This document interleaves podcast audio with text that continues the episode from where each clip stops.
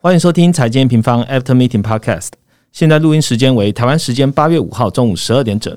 本次的主题是本周最火经济体台湾。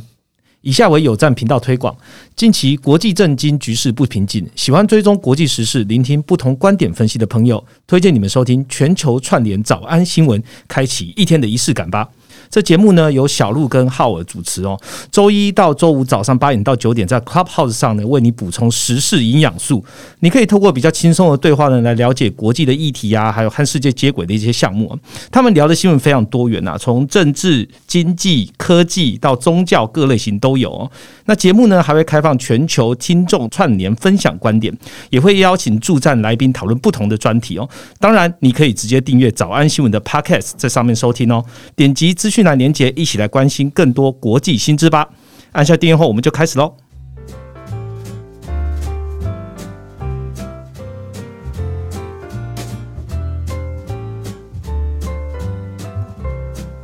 Hello，大家好，我是财经方的 Roger。本周呢，台湾可以说是全球的焦点之一了。那除了政治事件之外呢，台湾的 GDP 其实也在上一周就公布了。那加上制造业 PMI 呢，也在呃八月四号这一周开奖哦。那制造业循环的中游，台湾现在的循环位阶到底到哪里了呢？还有影响台湾经济甚巨的半导体大厂也陆续公布了财报财测，下半年呢是否是好的投资时点呢？最后呢，本周先蹲后涨的台股，还有一度碰到三十对一美元的台币，好多好多的台湾市哦。所以，我们这一次呢，就邀请台湾研究员 Jet 来和大家聊聊天喽。嗨，大家好，我是 Jet。好，Jet 最近有在关心什么时事话题吗？诶，除了比较火爆一点的政治事件以外呢，呃，也其实也有去观察一些近期的央行动作，像是联总会官员他们开始出的出来发表一些呃言论，言论，或者说像是英国升息等等的事件。那也有近期也有去追踪一些像是中国近期半导体的哈它的发展状况。那当然也不外乎会看到一些八卦新闻，例如像是他们的大基金总裁贪污的事情。当然，我觉得这对于后续的影响可能，呃，应该应该不大。那我现在就是把它当八卦在看，这样好。其实对 Jet 不只看台湾的一些经济状况啊，那中国的经济状况其实是在 Jet 的 coverage 里面，所以他当然会关注比较多，就是这些跟经济相关的一些事情哦。好，节目一开始呢，我们先请 Jet 帮我们回顾一下本周的行情重点吧。好，那本周的话可以看到，近期的美股其实它在呃之前公布完通膨以后，就是对于通膨淡化的呃通膨的预期开始淡化。那现在又加上联总会在上周其实它有释出可能去放缓升息的消息以后，其实市场也对于估值的预期有开始慢慢在淡化。也因此，其实本周的美股它是继续延续过去几周的涨势，尤其是在费半指数的。呃，表现是最为强势的，是连拉了五周，呃，红 K，呃，红 K。那如果从从低点来看的话，已经是拉成牛市了。美股的乐观气氛其实也带动全球股市普遍去翻扬，像是欧股啊跟日股都有一个不错的表现，但是相对陆股的表现就相对比较不好一点，是连跌了数周。那主要也是反映完就是之前因为解封行情跟宽松政策的一些利多，然后这周也发布的呃制造业 PMI 呃数据，其实它也是有进一步去走皮，也是因为疫情它再次呃在各地平起，导致其实短中期中国的经济活动确实有一些放缓的状况。那房地产的销售其实也。是还是比较偏疲软的，也因此，其实中国后续它还是要去看他们的一个政策呃刺激走向。那另外的话，原物料整体也是比较偏弱势的，尤其是在油价的状况是终于跌破前波低点。那主要也是反映近期呃美国公布的原原油库存它有出现一个意外的堆积。那原本是以为是有夏季用油的状况，但是现在呃库存堆积的状况可能是在说明说目前美国的经济动能走缓，那可能造成能源上的一个需求的同步降温。对，好，谢谢 Jet。其实大家看到那个原油的库存堆积啊，然后代表的需求减缓，其实这个也是在。美国联准会或者美国政府一直在沟通，就是他们现在在做的这些呃紧缩政策哦，可能就会真的是有效的降低需求了，所以造成库存啊或者原油的价格有现在的这样的状况。好，如果对对于这样的逻，就是我们在讲的这个顺次，或者说我们在讲的这样的想法有太不太懂的，也可以回去看我们之前听我们的之前的 podcast 的内容，你也会了解。那我们今天呢，还是会 focus 在台湾跟半导体哦，所以呢，呃，近期美国晶片法案通过了嘛？然后还有全球的半导体大厂的裁撤呢，对台湾到底有什么样的影响？那这是我们第一部分会讲的。那第二部分呢，我会从最新台湾的 Q two 的 GDP 来观察台湾后续景气动能啊，还有股市的变化，落底时程究竟在什么时候呢？那从现在呢，也可以邀请听众朋友一起打开我们的快报。那这个快报在 A 平方的这个部落格上面，那打开的这个名称叫做“半导体财报分歧：晶片法案与台股走势全解读”。那打开快报之后呢，我们就马上进入今天的主题喽。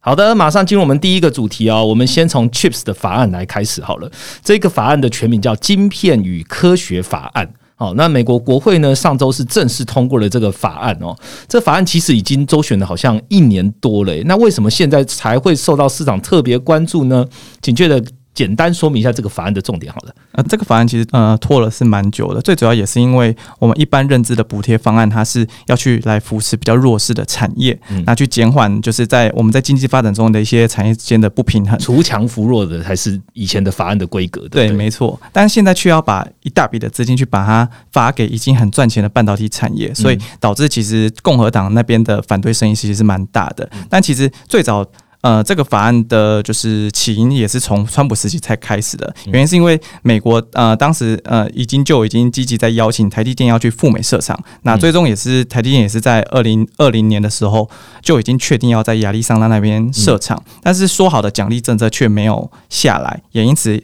赶在在今年七月才赶着要通过那个 Chips 法案，对，那整个呃晶片法案其实它的规模是高达呃两千八百亿美元，那其中是亿，嗯嗯，然后其中是拨了五百二十七亿美元是要提供给美国在美国国内的半导体厂去增加晶圆制造的设备投资。那虽然整体金额看起来算挺多的，但其实以台积电它的资本支出规模来看的话，最多就只能够。啊，只能只能够给台积电用一年左右，所以大概也就是一间台积电的资本支出就可以 cover 掉这个。对，然后只能用一年这样。一年，对。而且晶圆代工其实它的业务，因为它有一个比较偏重资产的特性，它需要非常大量的资金投入，不论是在像呃新的制程去做研发，或者是能源啊、人力上，其实都要用到很大量的钱。所以其实能够给予台厂的利益并不算多。所以因此，我觉得这个法案其实它在政治考量上的因素是更大一点的。那也因此。其实美国它因为在战略上的考量跟政治上的考量，其实它还是会去加强，就是美国就是靠着这个法案去加强美国自己的半导体制造能力。那对于台厂而言的话，我觉得呃整体的正面效益其实算是有限的，原因是因为其实刚刚有讲到。呃，实际能达到拿到的补贴跟利益其实是相对非常少的，而且要去美国设厂的成本势必是是会比在亚洲地区还要来的高上许多。那张忠谋其实之前就有提到过，说其实在美国制造晶片的成本单位成本就是会比台湾高上五十 percent 这么多左右。对，所以其实就已经基本上会去抵消掉补贴金额，甚至有可能会超过。当然，这个唯一的，我觉得这个法案的唯一好处就是说，可以透过呃，就是分散在。把产能分散在各地，然后去啊，因为在目前中美对峙的情况下，可能产生了一些风地缘政治风险，然后做一个风险分散。对，没错。OK，其实呃，借着在报在跟大家分享这一篇的时候呢，我们在快报上面已经分析，已经有列出来，就是这个两千八百亿美元它究竟的实际的样、实际的呃补贴啊、对象啊，跟这细节是什么？但大家帮我们听一个重点哦，就是说它真正的补助啊，补助这些半导体业大概就五百二十七亿啦。哦，那其实其实。对台积电来说，一年的资本支出就 cover 掉，所以争议不会太多。好，就是说，呃，增加的帮助不会太多。所以我们也知道说，哎，那这样子如果效应不太大的话，我们来讨论一下半导体循环好了。就是这个法案看起来也没办法，呃，短时间或怎么样去改善半导体循环现在的走势。所以我们还是回到循环本身来讲，今年不管怎么样，就是半导体市场其实还是总的来说是比去年还要来的弱一些。好，比较。弱一些吗？也会就是弱了蛮多了，尤其是消费性电子产品的部分，其实是很明显的。那其实呃，在上个礼拜或上上礼拜，各大半导体的大厂也都发布了财测财报。我们的他们就是结果是分歧的。为什么我们他们会是分歧的呢？有哪一些大厂比较乐观或是悲观呢？请接着跟大家分享好了。嗯，对，确实现在半导体的市况还是延续 Q one 的时候的分歧状况。嗯，那呃可以看到悲观的部分，其实都主要都是落在消费性电子产品的部分，像是很多晶圆呃半导体厂其实都表示说，目前电子产品它的需求因为目前经济放缓跟高通膨的影响下，是有一个比较明显的下滑。那开第一枪的就是在美光，那最主要就是提到说，目前的总经环境不稳定，导致 PC 市场跟手机市场它的需求是比较疲软的，那也导致说他们自己的呃 NAND 啊跟 DRAM 等等等的产品，其实它都需要进行一个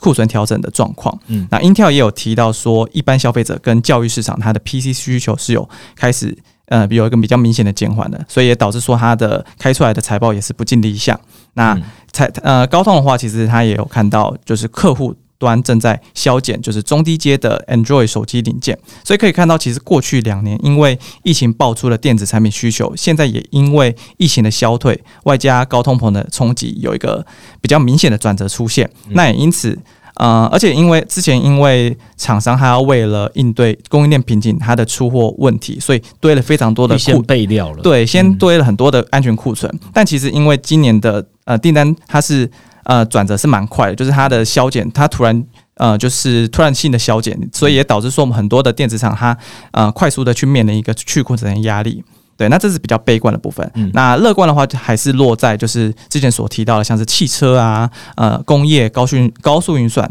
还有一些偏高效呃高阶的消费性市场这些领域。那例如说，呃德意啊跟恩智浦都是有说到说，汽车跟工业还有物联网这些领域，其实它的需求都还没有太大的变化，甚至是还是有超越呃持续在好转的供应量。那 AMD 的话，虽然是它是跟 Intel 一样受到 PC 市场跟游戏领域的走缓，它有所影响，但是其实它在伺服器的 CPU，它的需求还是依旧非常强劲的。其实也这也代表着我们持续在关注的一个长线生产力需求，其实没有太大的一个改变。而且呃，之前因为半导体呃，主要也是因为。呃，半导体终端需求，它还是以手机啊、PC、平板这些消费性电子，它为一个比较最大宗，所以短中期其实半导体的循环，它还是会跟着这些消费性电子需求去做一个周期性的波动。OK，那呃，如果有在关注我们在讲的半导体循环跟整个半导体它的出货，主要还是 focus 在比较高阶的，哦，不管是你刚刚听到的 AMD，他们在 server 这边看起来也还好。然后呢，在有跟汽车啊、工业啊、高速运算这些相关的半导体业者，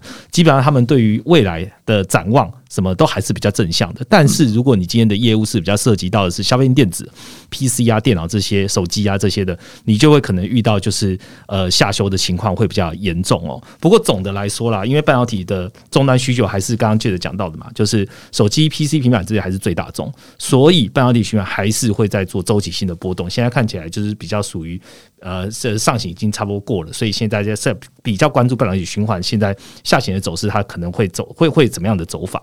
我来问一下台积电好了，怎么样？就是台积电它也都是继美光之后第二大家的半导体厂，它已经公布这样的一个猜猜测跟那个营收嘛？那呃，不管怎样，半导体哈，台积电，台积电它的股价哦，现在是五百多徘徊，嗯，对，那也是从七百，现在也是修到五百了。那我想问 Jet，就是说，哎，你觉得台积电啊，它那在当时他做的这个展望，其实还是很、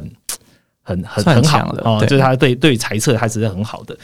用现在的股价来看，会改变你的想法吗？呃，其实如果以股价表现来看的话，最近台积电它的走势相对于费半指数，其实它的呃弹幅是相对比较弱势。或许可能部分在反映说两岸关系的一些升温影响，但其实台积电展望它基本上也是跟上述几家半导体厂是相符的。那也可以看到，就是说它有提到消费性电子的客户需求它有转弱的状况。但其实，在高速运算的业务上，因为北美的一些客户，它呃一些云端服务业者，它其实没有看到一个比较明显的需求减。那车用的部分也是维持稳健，所以它是能够继续支撑全年的产能维持在一个满载的状况。但如果要看整个半导体市况的话，其实短中期可能还是会面临一个消费性电子需求它呃面临的一个库存调整期这样子。那你觉得他一定会认错吗？他对于猜测的这个？乐观看法，他上次还上调了，所以 我觉得他要认错的话，可能会有点尴尬哦。所以他应该会 hold 到至少到 Q 三的。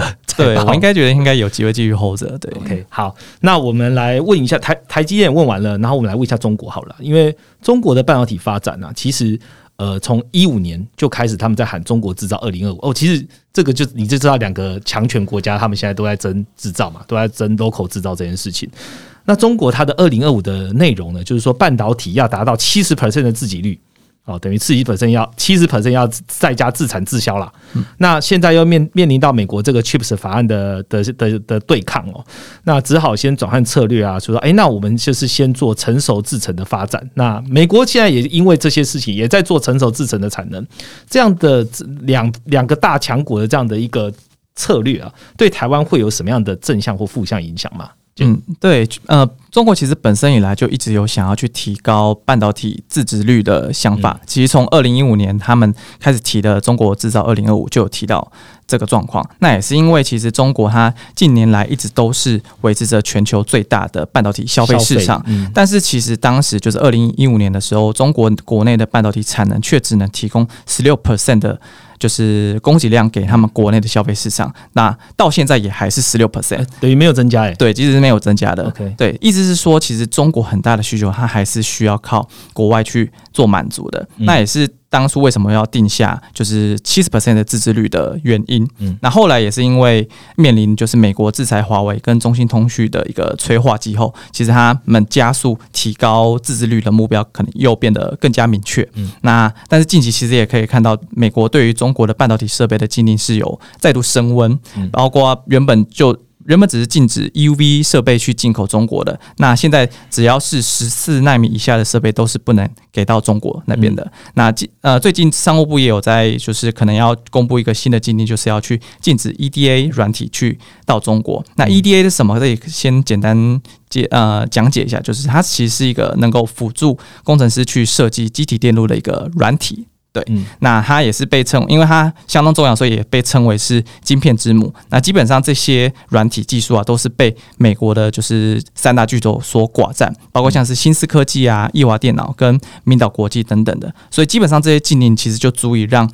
呃中国的半导体策略可能要先暂时停止向呃先进科、先进制程去迈进，变相的他们就可能。要去转换到成熟制程去做加强。那根据呃 Sammy 的预估的话，其实中国在这样的呃路径上，它在二零二四年可能会有机会。就是在年底前可能会去完成三十一座的晶圆厂的建制。那美国的话，自己它也是要去增加成熟制程产能，所以这这里才会让市场说才去担心说，到时候会不会有一个晶圆产能过剩的问题？都是成熟制程的。对，因为当到时候的呃成熟制程就会呃一股脑儿就是全部的产能都爆出来这样子。对，那。可能会就是会影响到台湾之后呃成熟制成厂的一些发展，像是联电之类的。那我认为确实有这样的风险，就像过去其实台湾的半导呃面板产业也有面临就是因为中国的大补贴政策而有被侵蚀的状况。那成熟制成或许未来几年也有这样的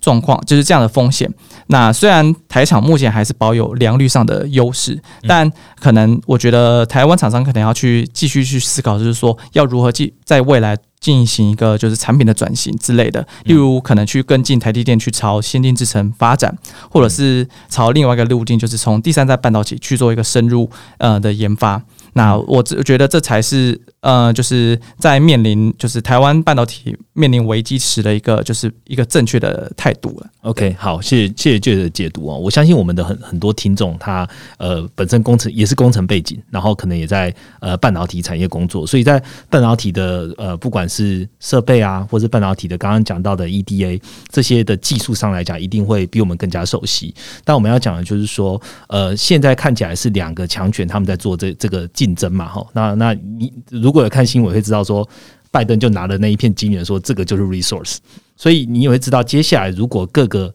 呃大的经济体大家都在争这个。成熟制成的时候，那台湾的机会可能就在于刚刚借的提到的，我们要么就是大家一起往先进制程去更钻研，或者说第三代的半导体去做深入研究，不等于是不要在红海这边竞争了。所以未来的局势怎么样呢？我们其实短期就可以看到，二零二四年如果中国的晶圆厂陆续出来之后，或是美国因为晶片法案邀请了更多厂商去做之后，短期在二零二四年之前，我们应该就会看到一些业业态上面的一些变化了。OK，好，那我们其实刚刚解读就针对呃半导体的部分来做了这样一个说明，那也都在我们这个最新的快报里面了。然后快报就是半导体财报分歧、晶片法案与台股走势全解读。诶，怎么没有讲到台股呢？那就是下个主题要讲的内容喽。下个主题见。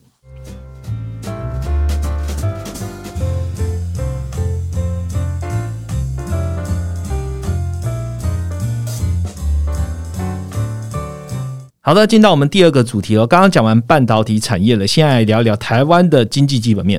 那主计处在七月底的时候公布台湾 Q2 GDP 嘛，然后我相信大家应该也都知道了啊，年增呃三点零八 percent，那之前是三点一四，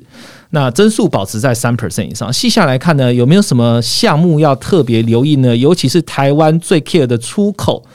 是不是也出现放缓的迹象呢？姐。嗯，台湾其实公布的第二季 GDP，它成长其实是符合就是央行之前的预估值的。嗯，那而且出口跟消费其实都有算是优于预期的状况。那最主要也是因为外需动能方面有部分领域的支撑，像是车用啊、高速高速运算跟工业这些板块。嗯那内需的部分的话，呃，消费本来预期是说，因为在第二季有疫情升温的影响，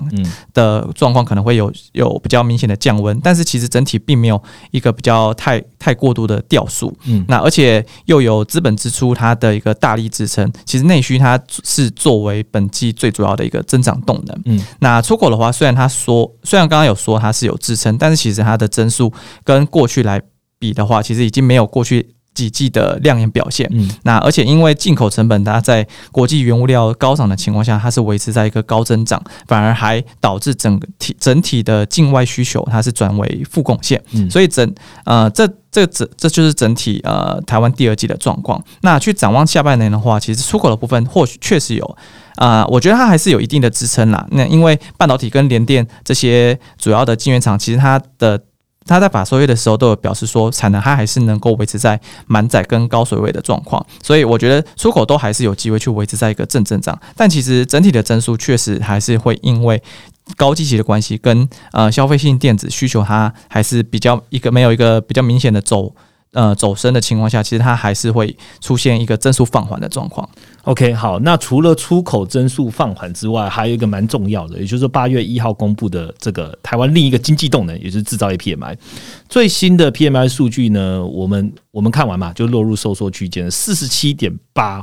那大家也知道，就是低于五十嘛。那未来六个月展望跟下修到仅剩三十，哇，这样的展望数字呢，确实你看完是不是比较悲观的在看待这一个数据？嗯，确实看起来是蛮悲观的，因为七月的 PMI 它就是掉的蛮明显的。那最主要也是因为海外的商品需求就是它有一个比较快速的减缓，所以导致很多的新订单它都有被砍掉的状况。那之前也是呃，刚刚有讲到，因为厂商为了因供应链的风险，所以它有去多备料。那但现在反而去。变成是加剧了库存的堆积，所以目前以库存水准来看的话，台湾的就是呃，就是以客户库存来看，目前可能是台湾制造业算是近几年来最严重的一次库存堆积。哇，最严重的库存堆积。对，就是以数字来看的话，对，所以去库存压力。再加上总经环境它的一个一个比较不明朗的状况，所以也导致说，呃，采购经理人他对于未来景气的看法是比较非常的不乐观。对，但是其实有趣的一点就是说，如果你把这个采购经理人他对未来六个月的景气去跟台股的走势做对照的话，每当呃经理人他对于未来有过度悲观的情况，大概大大概就是数值落在三字头。左右的时候，通常都会是股市的相对低点。那这个就是给观呃听众做一个参考了。好，这有点像那个那个我们在讲的那 Green Field 指数什么的啊，对对，类似那种市场情绪的一个判断。没错，可能也是一个最悲观的时候，也是一个机会的到来。但这个就让听众朋友做参考了哦。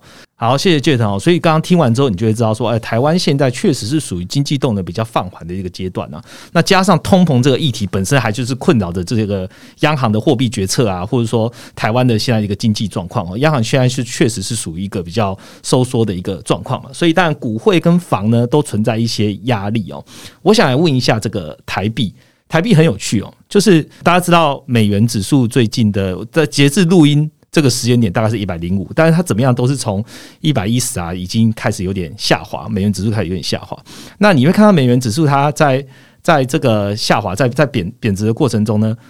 各个国家像比较重要的像日元啊，或是欧元，诶，相对来讲就有支撑哦，它就是比较升升值嘛，因为它贬，它就是它是它是货币对的。可是台币就不太一样，台币竟然没有升，还一度在盘中触到了呃三十的大关哦。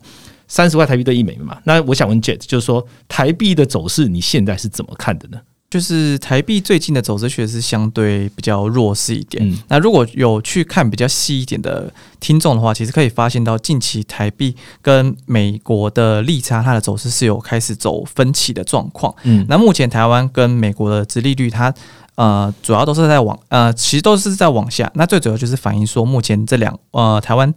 跟美国呃两个经济体，它的经济动能有放缓向下的状况。嗯那美国的向下的速度是更快一些，最主要就是因为市场它去反映了一个联总它可能去呃放缓升息的一个嗯可能性。但即使在这样的情况下，台币它也没有一个比较有支撑的状况，甚至是贬破前波低点，要去就是一度去贬破三十的大关。嗯那当然有人会说，这是因为地缘政治风险的影响，所以导致说台币它有一个贬值的压力。但其实本次政治事件之前，其实台币早就已经贬破前波低点，嗯也就是说，其实台币它目前的汇率是跟我们月报所提的一样，是正在反映一个经济周期的放缓。那如果去回顾历史的话，其实可以发现到，台湾每当进入制造业周期放缓的时候，其实台币它都会倾向一个比较贬值的状况。所以我觉得在观察汇率的话，我们呃建议用户还是就是回归基本面来观察会比较好一点。嗯，你说观察经济还是比较重要的啦，而不嗯没错是只是观察一个事件。对一个一个事件这样。好，谢谢 Jet 哦。那我们来最后聊一下股市好了。呃，我们其实，在前面就有讲到嘛，我们看到台币的状况啊，台湾在这个半导体循环的状况，然后制造业循环的状况之后，就想问，哎、那台股的落底时程，从 Jet 你现在的时间点来看的话，你觉得会是什么时候呢？有哪一些指标要特别关注？嗯，其实从刚刚讲到的半导体循环啊、PMI 数据或者是 GDP 展望，那目前对于下半年的经济看法，呃，我觉得还是会持续去做一个趋缓的。毕竟乌俄战争它还没有一个结束，那通膨目前还是维持在高档，商品需求也没有见到一个比较有效的回温，所以我觉得制造业的库存，而且制造制造业的库存它还是维持在一个高档，所以我觉得目前台湾还是需要一段时间去进行一个就是去库存的状况。如果呃，所以如果根据台积电它的就是法说会的预估的话，大概这次的去库存周期就是要到明年上半年才可能会告一个段落。嗯那也配合说我们自己也有去预估，呃，GDP 它的就是增速落地时间大概也是落在明年 Q one 左右。所以如果台股去领先反应的话，呃，这个落地时间可能就是落在今年第四季左右，所以可以持续留意，就是呃，我觉得用户可以持续留意说 PMI 中的客户库存它的去化状况，跟中美两国它的消费力它何时有一个回升，嗯然后去确认这个落地时间。对，那呃，刚刚讲到这个落地就是第四季嘛，那嗯现在还在第三季，那用户可能会有疑问说，是否是不是还会再跌？嗯那我觉得，呃，我这也不排除这个几率，但其实我觉得用户也不需要太过度悲观，原因是因为是目前的时间其实距离第四季也已经是相当近了。那再而且再从跌幅来看看的话，其实台股它已经是满足过去每当遇到制造业周期放缓。啊、都会有的二十五 percent 的最大回撤。那再加上，其实从估值来看的话，其实台股的本益比也是已经处于一个相对低档，所以我觉得投资人在这里杀低的，就是呃，我觉得要在这里杀低的话，可能是一个比较不理性的决策啦。对，好，谢谢 Jet 跟我们讲这么重要的落底时点，那也让听众朋友跟着我们一起来观察这些数据的变化了哦。刚刚讲到的一个很重要，都在讲的是客户库存去化这件事情，那这个就会连接到我们今天要跟大家分享的一周一图表。一周一图表今天跟大家分分享的就 focus 在台湾了。这个台湾有一张图是未完成订单减客户端库存，那我们请 Jet 跟听众朋友说一下这张图要怎么看。对，这是一张蛮重要的图表。那呃，主要可以稍微介绍一下里面的细项在讲什么。未完成订单其实指的就是说还没有完成交货的新订单。那客户库存的话，就是呃下游客户端手中的库存。嗯这个指标就是将这两个细项去进行比较。那每当目前还没有交货的订单，它去它是大于库存量的时候，代表说下游的客户他因为缺货而可能会有后续的补库存需求。那这个时候如果终端的需求又还不错的情况下，就有更容易引来更多的新新订单的订单挹注。嗯那进入一个补库存的循环，也就是制造业的上升周期。反过来讲的话，就是当呃未完成订单它是低于库存的时候，其实客户他的拉单需求就没有那么的明显。那如果终端需求又进一步走弱，甚呃客户甚至可能会去做一个砍单的动作，那也会让厂商面临一个去库存的压力。那此时目前其实呃，台湾的制造业就是面临一个呃制造业的下行，那也就是在终端需求不足，但是库存又过高的情况下，导致订单它去做一个缩手。那此时的股市其实通常也是会比较表现比较乏力一点的。好，谢谢 Jet 的说明哦。其实不止台湾呐，哎，米方也在关注的，就是美国跟中国分别代表的就是终端、中游跟上游的这个。客户端呃，新一单点客户端库存哦，那是用一样的逻辑来看的，那你就会知道整个制造业周期在美中台这边的三个经济体，我们究竟是怎么样看这个循环的了。那我们把它放在资讯栏，大家可以点击点击来了解这张图哦。最后我们来问两题用户的问题好了，那也请 Jet 帮我们回答一下。第一位用户呢，他是呃雨范啊，雨范他问他就是说，哎，他有看到啊，在那个 M N 的社团。呃，分享这个大陆数据啊，PPI 下降对整体公司获利有帮助。北向资金也支持现在的入股打底。而他问的时间是在七月中下旬哦。那他想要问的就是说，哎，最近疫情又再起啦，不过应该不会像上一次这么严重吧？大陆落底呢？N 平方还是乐观看待吗？那房市跟失业率是否能借由政府的宽松来支撑呢杰。嗯，以目前的情况来看的话，确实入股部分还是有去反映说他们的局部的一些地区，它的疫情有升温，还有管控措施加强的状况。但呃，确实目前的疫情跟管控措施其实都没有到四月、五月上海那时来的严重。所以，而且疫情的影响其实它最终还是会落在短期。所以，我觉得这部分的冲击可能不需要太过度的去悲观看待。那目前我觉得中国的经济动能主要还是取决于目前的全球制造业周期。那因此，我觉得还是要去持续观察，说目前制造业就是全球的制造业的去库存状况，有的是呃，就是用户有讲到的，就是美国目前的它的高库存的状况，可能要去进行一个比较明显的去化，才会有一个呃更明显的拉单动能出现。嗯那另外还有就是说，中国它还有房地产景气的一个就是下行的压力。那目目前其实呃，中国的房地产它在政府持续下放刺激政策的情况下，其实它都还没有一个比较明显的起色。那可能这部分也会去进一步去拖慢中国经济复苏的一个因素。所以我觉得刺激政策呃还是会是后续的重点。那整体入股。呃，如果要看入股的话，我觉得整体其实还是不需要太过度悲观。但其实中间的就是复苏路上，其实我们有看到一些波折，所以我觉得在这里的话，投资人是要需要一些更多的耐心去等待这样子。OK，还记得我们之前那个 Jet 跟 Ryan 一起上呃前几集的 Park 也有讲到，就是中国要看的一个很明显的一个 event 的时间点就是二十大。所以在二十大之前，中国还会用什么样的政策来刺激，不管是房市还是他们的股市呢？我觉得这就是我们要去关注入股能不能代表就是落底的时辰很稳稳扎稳打的，已经有向上攀升的趋势，一个蛮重要的关键的一些动作跟时间点的。那请听众朋友一起来观察了。好，谢谢 Jet。那我们来问第二个问题好了。这一位的用户呢是 Edward。好，其实他这个这个用户。呃，他在四月问，但是还是接下来在很多次的这个 N 平方的这个信箱都有收到用户的问题。那借由这个机会再跟大家说明一下哦，他们的问题是说，哎，N 平方的报告啊，或者说 p a r k 里面都有讲到利率对焦啊、通膨对焦、经济对焦，所谓的对焦这两个字呢，究竟是什么意思呢？那借借由这机会跟大家说明一下吧。嗯，其实对焦呢，不要想的太复杂，就是我们的对焦的意思，就是说目前市场的预期，它是否能够充分去。反应去对焦到目前实际的，就是总金状况。那如果呃今年的市场对于经济啊、通膨等状况它有出现疑虑，说就会出现不断的就是下修经济啊或者上修那利率的状况。那这也就是市场没办法进行一个对焦，没办法进行一个就是预期的，就是重整。那所以才会容易造成呃股市的波动。使得当下其实呃投资人的投资胜率可能会降低很多，而随着时间越来越多，有呃数据公布以后，将会有助于市场了解真正的状况是怎么样。那因此，当市场与真正的状况预期没有再有太大的落差的时候，经济就不会再进行下修或上调。那也反映说，目前的当下状况是有助于对焦的完成。好，其实我们在判断的时候也会在讲，哎，我们最近在讲说，哎，通膨已经对焦了，就可以。来回答这件事情，就是说，通膨现在看起来，呃，就算 CPI 现在到了九点一最新的数据。对，但是我们也可以预测啊，我们大家不管是我自己预测还是市场的预测，都认为这顶这就是通膨的高点了。所以当下的市场反应就是股市的状况了。他们也没有因为通膨呃公布到九点一，它有马上的一个在下挫啊或什么的，那你就会知道说，哎，市场的预期就在这边喽，等于市场的反应跟经济数据达到一个平衡，不会再有很大的波动的时候，这就叫对焦。当然，A，平方在讲的其实对焦有三个阶段嘛，吼，通膨的对焦、利率的对焦跟经济的对焦。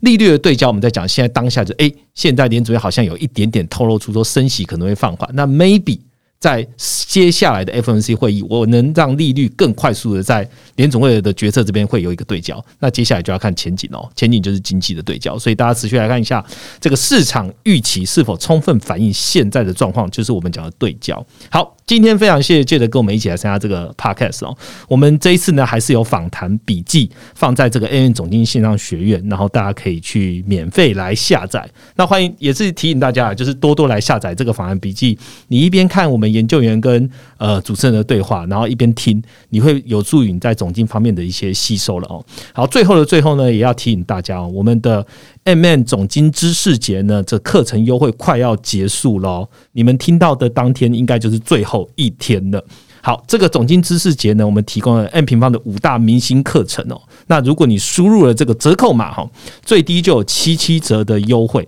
那五大明星课程包括什么呢？包括我们现在有已经有六千多、七千多人上过的十五堂课，还有这个三大央行的课程，还有原油、黄金啊，央行数位货币。还有 ETF 的投资教战守则，包含的景气循环，你该怎么样在相对的循环里面投资对的 ETF？所以你可以到 AMN 总经相关学院的课程简介中看到折扣码啊，欢迎大家把握这个难得的优惠喽！最后一天了，OK，那我今天 p a r k e t 就录到这边，喜欢我们的请在我们下方给我们一些评论，并且有个五星五颗星的评价，我们就下个礼拜见喽，拜拜，拜拜。